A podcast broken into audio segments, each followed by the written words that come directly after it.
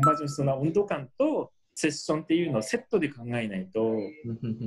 コンバージョン施策するページの選定をそもそも間違っちゃうよね。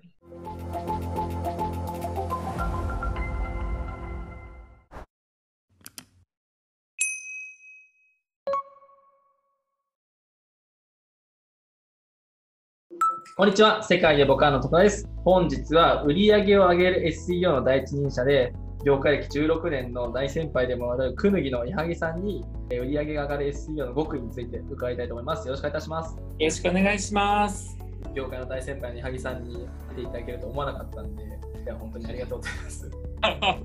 ありがとうございます。こちらこそ。今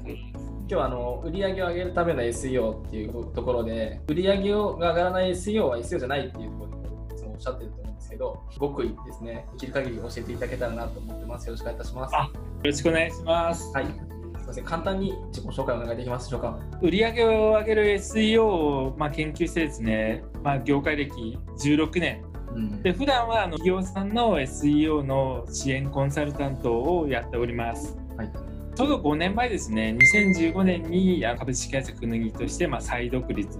その前あのファベルカンパニーさんってとこでいたんですけども、まあ、で今は独自のですねフレームワークを使って SEO を使って上位表示してその後はまたあの独自のですねアクセス解析手法を使って SEO 流入をコンバージョンさせると。その2点をあの中心的にコンサルとして提供してます。いやもう本当に聞けば聞くほどめちゃめちゃやり抜いているんでちょっとだけ今日は本当に秘密を教えていただけたらなと思ってるんですけど。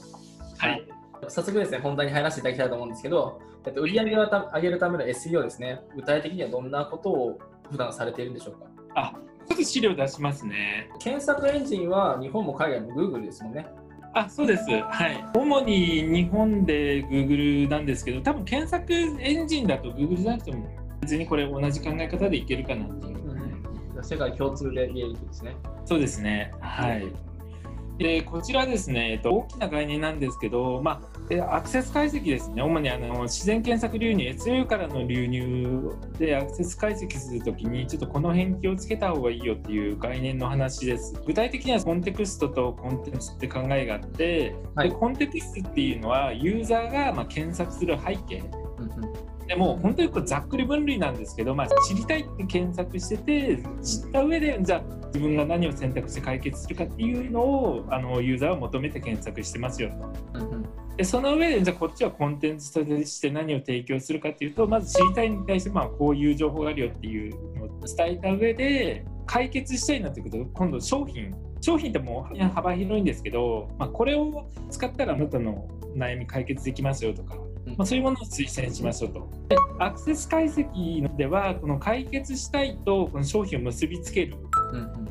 ここが自然検索流入でのアクセス解析で一番大事な部分かなと思います。なるほど。なんで上の方はコンテンツ作る時に結構意識する部分かなとは思うんです。でもちろんこれ本当に今回切り分けたんですけどこれあのごちゃ混ぜになってる時もあるので、はい、まあ、必ずしもこう分かれてるよとは限らないんですけどもただまあ考えとしてはこうかなと。なるほど、なるほど。でその上でやっぱあのキーポイントなのがこの解決したい部分にある隠れた欲求、はい、ユーザー自身も気づいてないけど言われたらあそうだそういうのを見つけれた時にコンバージョンが上がりやすいという。これ結構難易度高いんですけどやっぱここを探しに行くっていう。だから今目の前にないんですよね。コンテンツの目の前にもないんですけど、それ言ったらいいよねみたいな。顕在化しないんですね顕在化してない部分、はい。で顕在化してないことが結構多いんですよ、実際やってみると。はい、実は。じゃあ、例えばこれどういうやつかっていうと、多分これ見た方がですね、イメージ湧くと思うんですよね。はい、ニーズとシーズンを結びつけるってことなんですけど、マーケ的に言うと、えっと、某住宅ローンで最近僕感動した CM があって、はい、シーズターの商品の使用ですね。はい、使用がオンラインで住宅ローン契約手続きが完結しますよと。CM でどう訴求してかたかっていうと、住宅ローンの契約手続きで会社を1日休まなくてもいいですよみたいな。うんこれはうまいなと思ったんですよね。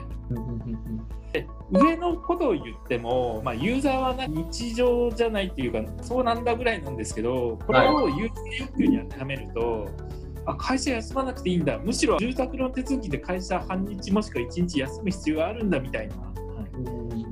それって言われるとあじゃあ休まなくていい方を取ろうと思うんですけど中身は顕在化はしてないんですよね。こういうなんか訴求を見つけることができると結構あの自然検索流入でコンバージョンを上げやすいなと。他社との違いっていうのも伝えつつ実際未来に起こるそういった事象っていうのも説明してるわけですもんね。そうなんですよ。マーケの基本であるそのニーズとシーズ、この結びつけたなっていう、はい、今あの徳田さんもおっしゃったように他社との比較っていうのもすごい大事で、他社はこうだからじゃあ自社ではこういうニーズで訴求しようとか、まあ、そういう分析とかでもこの違いをですね切り分けるっていうのが結構大事になってきますね。なるほど。くぬぎさんにお願いすると、こういう自社のプロダクトのマーケティングだったりとか、そのコンテンツっていうのを見直してくださるってことですか？あそうですね。うちは結構コンテンツレベルで修正入れるアクセス解析を得意としてますね。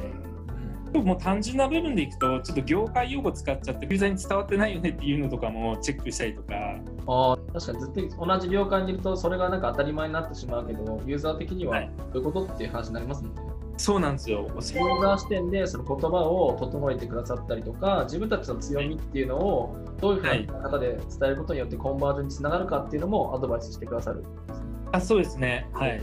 こうやってくださいっていうのをご提案してます。なんで結構細かい分析が多いですね。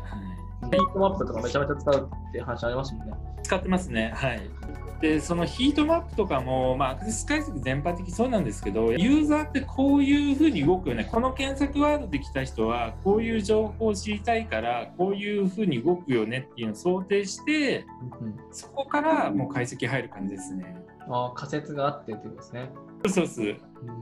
でその仮説なくてヒートマップ見たり、まあ、アナリティクスとか見ても別に大したひらめきとか出ないんですよね。主にこう上の方が赤くなってて下の方が青くなってるイメージなんですけどそんなことないんですか？自然検索流入の場合は最初の数読み飛ばされるパターンは結構あります、ね、なるほどページ内リンクとかでピョンって知りたい情報のところに飛んじゃってたりとかするわけですね。はありますあります。はい。あなるほど。結構あの自然検索流入の場合は傾向としては自分の知りたい部分だけしか読まない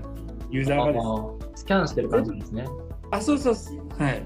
上から下まで別に読むことは少ないかなっていう印象ですね。あそうなるとどこにそのアクションにつながるボタンを置くのかも大事だったりしますよね。めちゃくちゃ大事です。しかもモバイルでちょっと UI が決まっちゃってる状態で、まあ、どこに置くかっていうのは結構練りますね、そこも。確かに一番欲しい時に置いてほしいですもんね。そうなんですよ。はい、で、まあ、基本的にはちょっとニーズとシーズを結びつけるっていうのは結構基礎的な考え方かなと思いますね。なるほど、わかりました。考え方というか注意点なんですけど、うちが意識してるのは、はい、セッション数のみで判断しないようにしてるんですね。例えばあの、セッション数が多いからってコンバージョン出せるわけでもないっていう。うんうんうん、あくまで SU の場合はその自然検索流入キーワードの温度感とそのユーザーが持ってる悩みの深さとかそのコンバージョンしそうな温度感とセッションっていうのをセットで考えないとコンバージョン施策するページの選定をそもそも間違っちゃう。サーチコンソールとかで組み合わせて解析したりするんですか？そうですね、サーチコンソール見て解析してますね。よくある間違いが Google Analytics とか見て、まあ、セッション数多いから、じゃあここをコンバージョン改善するぞみたいなのちょっと違う。うそれだと、そもそもそのページコンバージョンしないしなっていうのが発生するっていう。なるほど。セッション数じゃないんですね。セッション数に関しては、そのコンバージョンしたときにコンバージョンがどれぐらい増えるかっていう、その目処売上ベースのめどには使うけどっていう感じですね。どのページがコンバージョンしてるかっていうところあそうそうで、そのページがどんぐらいセッション稼いでるかっていうのは見てます。へ全体の売上は見てないです。はい、ついついなんか全体のセッション数伸びてれば売上伸びるでしょうみたいな感じで思っているけど、実際ノイズの方が多くてみたいな感じなんですかね。あ、おっしゃる通りです。はい。こはまあ細かく判断するようにしますね。2番目でいくとちょっと1ページだけでコンバージョンするとか限らないんでちょっとこれページによってになるんですけども見てほしいページユーザーのコンテクストを背景を調査した上でユーザーに見てほしいページを転移させてあげるっていうのが大事かなと。これはもうひたすらインサイトを調査するんですね。はい、そうですそうです。ページだけでちょっとコンバージョンするとは限らないというのは常に意識してもしかしたらこのページ見せた方がコンバージョンするんじゃないかというのは常に頭に置いておくというこれちょっと注意点があってですね、になんかページ遷移を無駄にさせちゃうと、ユーザーがこんがらがっちゃうっていう。徳田さんも多分経験あると思うんですけど、検索してて調べてるうちに、はい。なんか別のことを検索しだして、結局目的にたどり着いてないやって時ないですか？なんかあ、今ちゃん、あれこれ何のために調査したんだっけっていうのをもう興味が他行っちゃって、はいはいはいはいはい。で無駄にページ遷移させるとそれが発生するんですよ。なるほど。だからあくまでそのコンバージョン動線をずらさずにその2ページ目3ページ目これ見た方がいいんじゃないかっていうその方がコンバージョン率上がるんじゃないかっていうのをちょっと探し出して遷移させるっていうのはありですね。だからちょっと前だと、そのユーザーの検索意図を全部洗い出して、長いページ作り作りましょうみたいなこと流行ったじゃないですか、一時期。ああはいはい。あれだとな検索意図自体はカバーするもののめちゃめちゃ長くなっちゃって、ユーザーも読んでてなんかこれなんなんだっけっていう感じになっちゃいますね。そうなんですよ。ユーザーが解決方法を見つけにくくなっちゃうんでやらないですね。ああいうのは。はい御社でコンサルされる際は、もう必要なコンテンツをもうはい必要な量を置いてって感じですかね。あそうですそうです。うんでコンバージョン寄与するページだったらもうコンテンツこのページから削除しましょうとかもうやってますねでまあ他のページ持ってったりとかするんですけどあえてここで言わなくていいよねみたいな。確かに。ついついこうね、1ページめちゃめちゃ長く網羅してしまいそうですけど、そうじゃなくて、はい。本そう物をですねさせるページと、今ユーザーが流入してくるまあページと、ちょっと行動関係するページとみたいに分けたりとかしてるわけですね。あそうですそうですそうです、はい、であと最後にですね最近特に意識してるんですけど、まあ、コンバージョンしないページその検索流入ワードだとどう考えてもコンバージョンしないよっていう場合はちょっと無理やり収益化しようとしないっていう雑なあのコンバージョンさせようと全ページに右下になんかバナーを置いちゃったりとかメルマガ取得を置いちゃったりとか全ページにポンと、ね、広告貼っちゃったりとかするのはちょっとあんまり良くないなっていうああ、そうなんですね。自社のアクセス解析の子たちにも言ってるんですけど無駄にコンバージョンさせないためのアクセス解析っていうのもあるんだよ。コンバージョン定義にもよるんですけど、まあ、収益目的のみに固執せずに例えばこの文脈だったら SNS フォローを増やしましょうとか収益目的のためにちょっと固執しないっていう、はい。ページごとに役割を変えたりしてるんですね。あそうそうはい。えー、なんでこの発想に至ったかっていうとあなんか申し込みだけさせようとしたらどんどんさせることができるんですけど、企業さんとユーザーさんがマッチしてない状態でコンバージョンしちゃってるっていう例えばサブスクモデルのビジネスをやってるのに1ヶ月で辞めちゃうユーザーさんばっかコンバージョンしてるとかうーん。もしかしたらその商品自体の問題があるかもしれないですけど、まあ、ただ基本的にはちょっとそういったコンバージョン避けたいなと。ああ、そうなんですね。装着してなんぼっていうよりは、ちゃんとその後の継続っていうところも考えて、くぬぎさんにお願いした SEO だと、送客の質が高いなっていうふうになってくるとですね。あそういうことですね。はい。そもそもなんかはい表示させるのこと自体が今難しいから、追い方法っていうレベルじゃなくて、その送客の質までね。あそうですね上表示とかコンバージョン節約して売り上げが上がったら必ず聞いてるのがお客さんの中身ですね想定している状況ですかっていうのは結構聞いてますね矢作さんの言う自然検索流入で売り上げを上げるっていうのは、継続的に売り上げを上げるってことなんですね。企業とお客さんがちゃんとマッチするっていう企業側からすると欲しいお客さんが来てもらってるっていう状況ですねああ、確かにそれの方が継続的にお願いできますもんね。そうなんですよ例えばクレームばっかり来るようなお客さんばっかりだと企業の対応コストだけが上がってコンバージョン増えても嬉しくないですよね確かに確かに。でも何をコンバージョンとするかの問題にもなってくるんですけど、確かに確かに。一般的に申し込みベースをコンバージョンと考えると、まあ、そういうのが発生しちゃうんで、CEO の会社さんというか、自然検索流入に携わる会社さんとかも、まあ、上位表示させますよって言って、まあ、コンテンツひたすら購入するところもあるし、コンテンツの書き方を指示するところもありますし、中で、うんまあ、実際上位表示させたりとか、流入を獲得して、かつそのそこからコンバージョンに寄与しているところまでこう絞り込むっていうところまでやるっていうのは、なかなかないなと思って、ありがとうございます。見てる方の中でも SEO の会社さんってどういう方たちがいるのかって分かんないじゃないですか。タッチ度ってあると思うんですけど、はい、ここまでやってもらえたらめちゃめちゃ熱いですよね。ありがとうございます。けど、やってると結構これ楽しいんで、はい。なるほどな。奥深くまで入り込まないといけないというか、うんまあ、コンテクストを調査するって書いてあるんですけど、そこを理解するっていうこのフローがめちゃめちゃ大変だろうなと思うんですね。そうなんですよ。